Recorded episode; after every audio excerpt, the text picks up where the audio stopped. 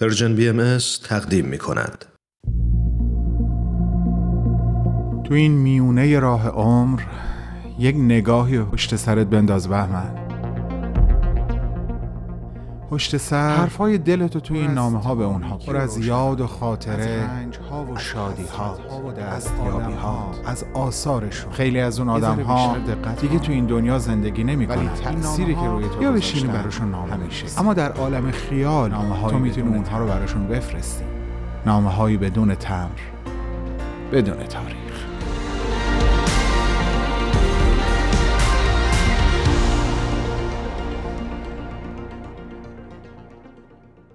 درود به همه شما عزیزانم.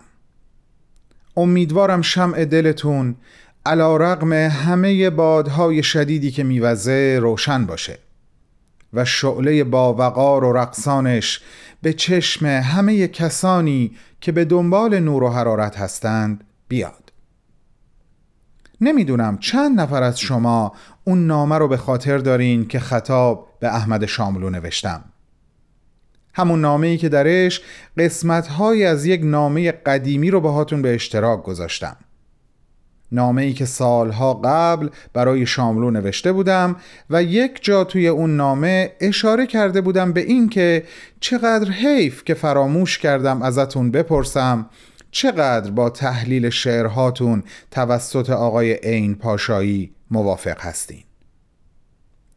همه اینا رو گفتم که بگم توی این نامه می‌خوام راجب ایشون یعنی همین آقای عین با شما حرف بزنم. هیچ وقتم نفهمیدم اسم کوچیک ایشون چیه.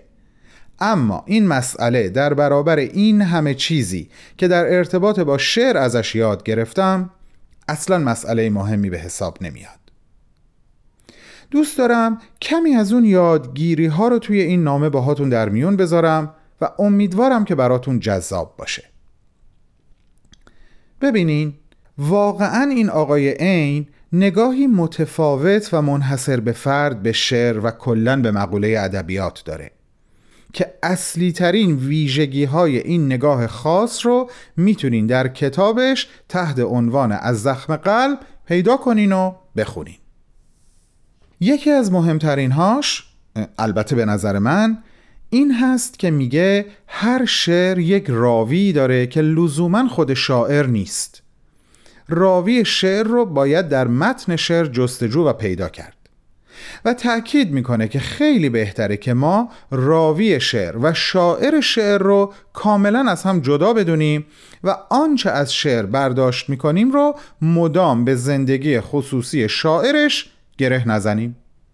این کار ما رو محدود می‌کنه و نمی‌ذاره معناهای باطنی شعر رو به درستی کشف و درک بکنیم. راوی شعر می‌تونه یکی از عناصر حضور یافته در شعر باشه. مثلا زمین یا یک درخت می‌تونه شعر رو برای ما روایت بکنه. ما باید بتونیم این رو از دل شعر پیدا کنیم. قدم بعدی بعد از پیدا کردن راوی کشف لحن راوی هست.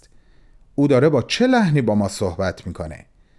عصبانی و خشمگین یا آرام و متین؟ رو آورنده یا روگرداننده نیشدار و پرتعنه یا صادقانه و صمیمانه؟ و مثال از این دست.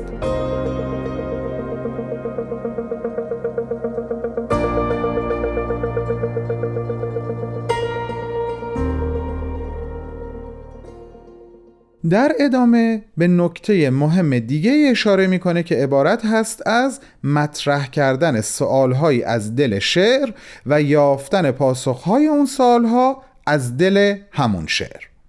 و حتی اگه جوابی برای سوالهامون هم پیدا نکنیم خود نفس سوالها می‌تونه بسیار ارزشمند باشه. فکر می‌کنم با آوردن یک مثال موضوع خیلی روشنتر میشه. احمد شاملو شعری داره که اینطوری شروع میشه. هنوز در فکر آن کلاغم در دره های یوش. با قیچی سیاهش بر زردی برشته گندمزار.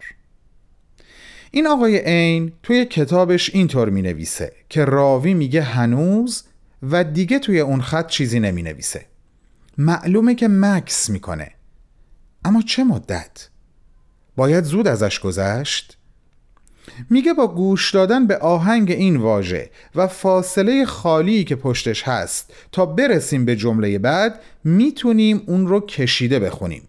یعنی بگیم هنوز در فکر آن کلاقم حیرت انگیز نیست؟ این دقت و کشف و درک و دریافت فقط در ارتباط با اولین واژه یک شعر؟ بعد همینطور ادامه میده تا می‌رسه به این که میگه در فکر چیزی بودن میرسونه که راوی نگرانه. مدت هاست که چیزی فکرش رو مشغول کرده. پس لحن راوی می‌تونه لحنی همراه با نگرانی و دلشوره باشه. آیا امکان داره راوی شعر تک درختی باشه بر بالای یک تپه‌ای که مشرف بر گندمزاره و شاهد پرواز کلاق بر فراز اون هست؟ شاید. این صحبت ها در ارتباط با دنباله شعر ادامه پیدا می‌کنه که به دلیل کمبود وقت نمی‌تونم واردش بشم و ادامه کار رو به خود شما واگذار می‌کنم. فقط می‌خوام یک مطلبی رو هم از خودم به این صحبت ها اضافه بکنم. یه چیز دیگه ای که میشه از شعر کشف کرد صدا یا صداهایی هست که از فضای شعر به گوش می‌رسه. یک نون طلایی برشته کاملا ترد رو توی ذهنتون مجسم کنین لطفا. یک قیچی نونبری رو بردارین. نون رو میون دو لبه یا دو تیغش قرار بدین و در یک لحظه و با سرعت قیچی رو ببندین. صداش رو توی ذهنتون شنیدین؟ زنده باد. حالا به همین بند آغازین شعر برمیگردیم. هنوز در فکر آن کلاقم در دره های یوش با قیچی سیاهش بر زردی برشته گندمزار. مطمئنم که منظورم رو گرفتین و صدای این فضای شعر رو شنیدین. فرصت داره تموم میشه عزیزان. با بهترین آرزوها در عرصه درک عمیق شعر برای شما باهاتون تا نامه بعد خداحافظی می‌کنم. جانتون سرشار. بهمن.